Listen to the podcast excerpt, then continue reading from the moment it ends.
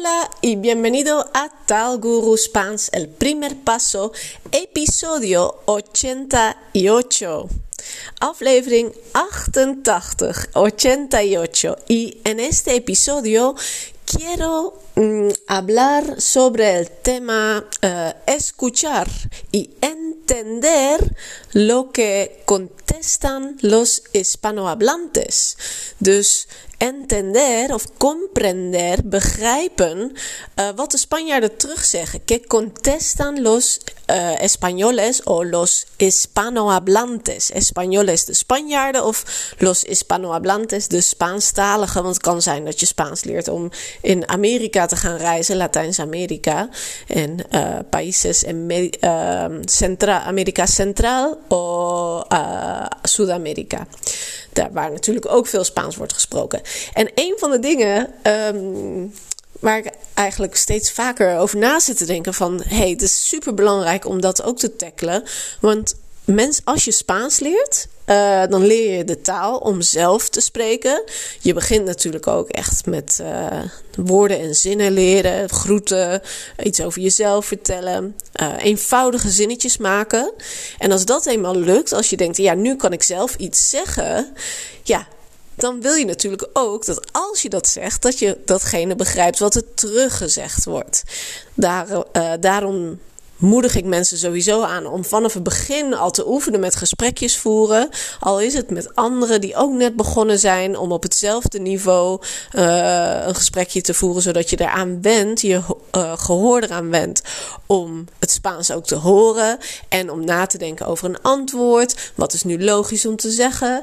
En zo, hoe langer je daarmee wacht, hoe meer het Nederlands je uiteindelijk in de weg gaat zitten. Want stel dat je al best wel lang Spaans aan het leren bent en je denkt, oh, ik kan al goede zinnen maken, ga je ook steeds meer, blijf je vaak hangen in het vertalen. Ik wil deze zin zeggen die ik in het Nederlands in mijn hoofd heb, wil ik nu in het Spaans zeggen. En dan blijkt dat dat toch niet helemaal lukt. En als je vanaf het begin jezelf eraan wendt om het Spaans te gebruiken wat je kent, dat is in het begin maar heel weinig en het wordt steeds meer, zullen je hersenen ook steeds dat doen. Gewoon antwoorden met het Spaans wat jij weet. En niet eerst bedenken wat je in het Nederlands wilt zeggen. Goed, nou, dat is even een omweg om te zeggen, begin zo snel mogelijk ook met spreken. Of met een leraar, kan met mij zijn. Ik doe ook privélessen. Er zijn de komende tijd weer is er nog ruimte voor privélessen. Dus je kan me een mailtje sturen als dat je leuk lijkt. Dan oefenen we 1-op-1.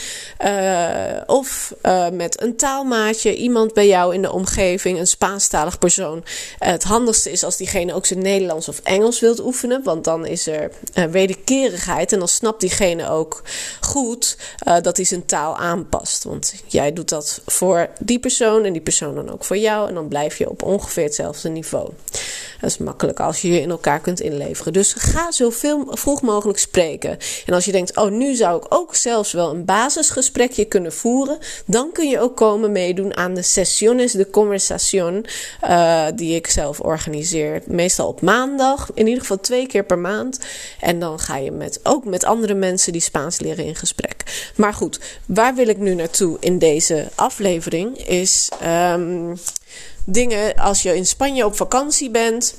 Je gaat bijvoorbeeld iets bestellen op een terrasje of iets kopen op de markt of in een winkel. Je wil Spaans spreken, dan wil ik je een paar zinnetjes geven die je waarschijnlijk te horen krijgt. Zodat je die dan snapt en dat het niet meteen daarop al, omdat jij dan die ander aankijkt van no comprendo. En dat het meteen overgaat in het Engels. Dat is zonde, dus daar wil ik straks ook nog een tip voor geven.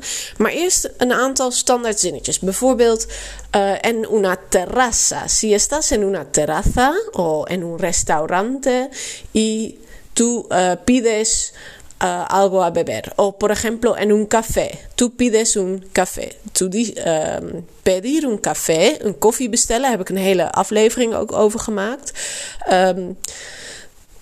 Dat kan heel simpel. Je kunt gewoon iets bestellen is makkelijk. Je zegt gewoon, je kijkt in het menu, wat wil je hebben? En dan noem je dat en je zegt er por favor achteraan. En dan heb je het. Un café, por favor. Un café, por favor. Maar dan krijg je misschien, con leche o sin leche. Con leche o sin leche. Dus dat is een handige zin om te weten. Of grande o pequeño. Grande o pequeño. Die woorden die zijn handig om te snappen. Of qué tipo de café. Qué tipo de café. Qué tamaño. Qué tamaño.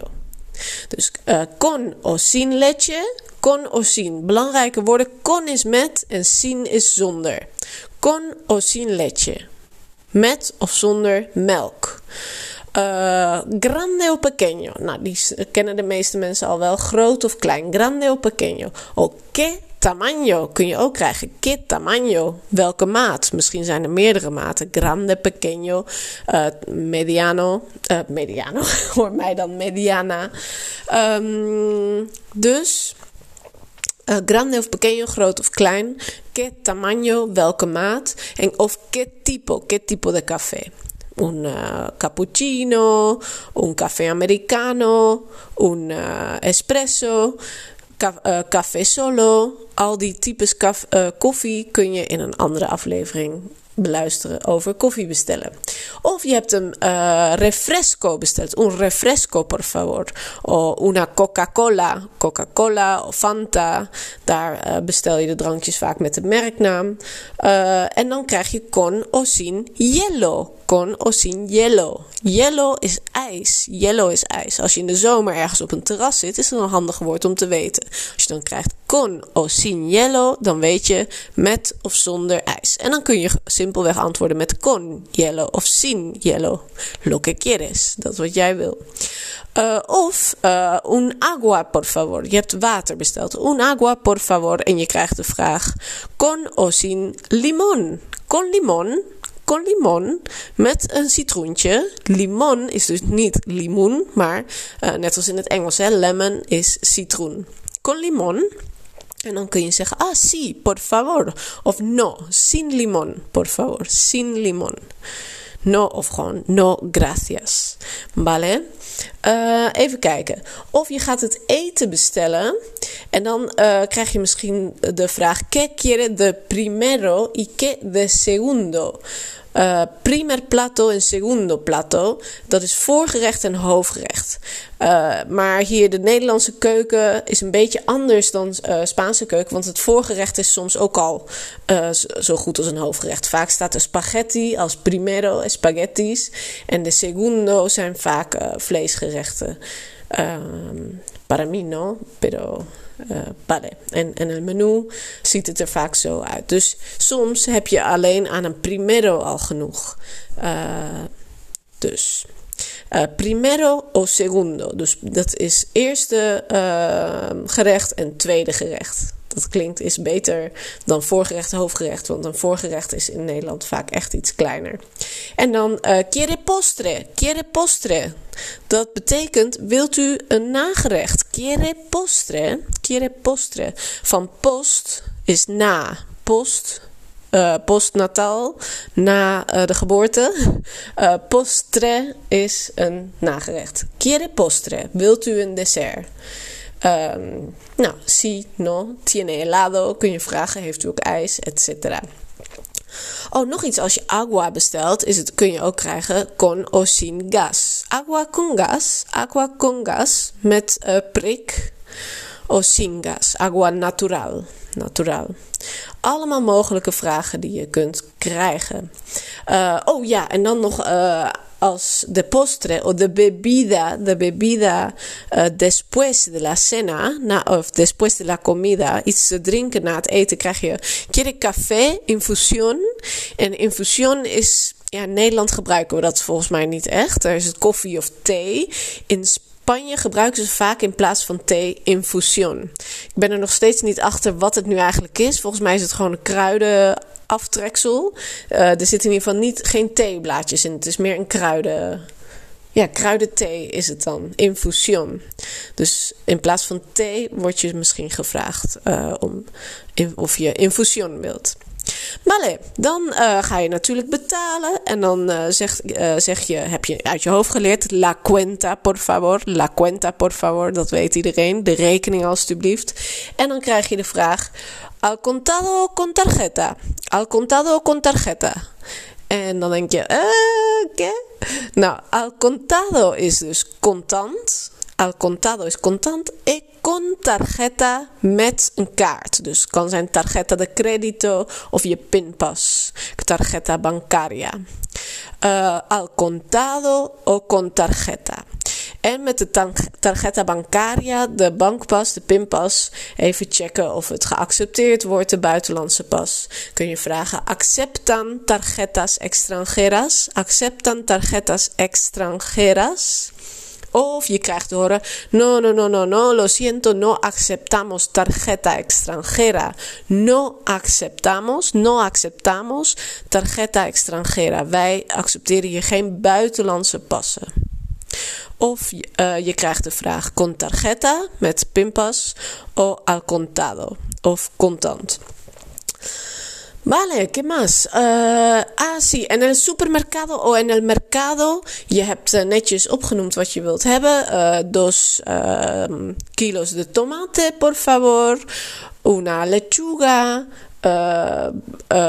Un kilo de manzanas y algunos dos pepinos, twee komkommers. Dus tomate, natuurlijk tomaat, manzana, appels, pepino, komkommer en ik weet even niet meer welke ik nog meer. Oh ja, la lechuga, de krop sla, la lechuga.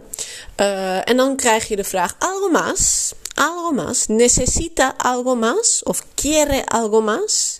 En algo más betekent anders nog iets. Algo is iets en más is meer. Algo más, iets meer. Quiere algo más. En dan zeg je waarschijnlijk no, want je hebt precies uit je hoofd geleerd wat je nodig hebt. Of dan krijg je te horen, no quieren esas patatas, están en oferta. Tengo una oferta de patatas. Ik heb de aardappelen in de aanbieding. Una oferta de patatas. Dus het woord oferta is misschien handig om goed uit je hoofd te kennen als je graag bespaart op de boodschappen. Oferta is aanbieding. Vale, en zo zijn er nog wel heel veel van die dingetjes die je tegen kunt komen, die je dus hoort, die je terugkrijgt als jij je best doet om Spaans te spreken en dan zegt de ander iets terug en als je niet meteen snapt wat het is en het gesprek gaat over op het Engels, of diegene gaat dan maar in het Engels zeggen wat hij bedoelt, grijp wel dat moment aan om iets te leren, want het meeste leer je in de praktijk, en vraag dan die ober hoe die dat zei in het Spaans, zodat je het de volgende keer wel begrijpt. Zegt, puede repetir en español, kunt u het nog een keer in het Spaans herhalen? Puede repetirlo en español, por favor. O ¿cómo se dice en español? ¿Cómo se dice en español? Hoe zegt u dat? Hoe zegt men dat in het Spaans? Dus let erop, gaat het gesprek over op het Engels?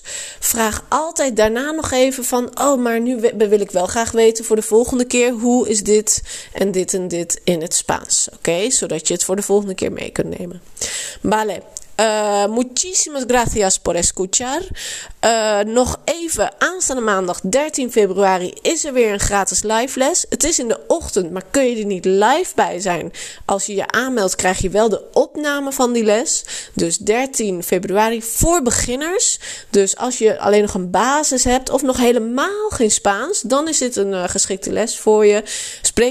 Heb je al een cursus gevolgd, ken je al wat Spaans, dan is dit misschien niet zo geschikt voor jou. Maar ben je een Spaans beginner, meld je dan aan via de website taal.guru voor de gratis les op 13 februari, maandag 13 februari.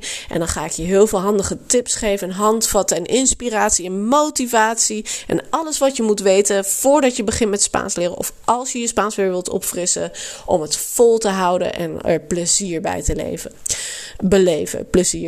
te beleven.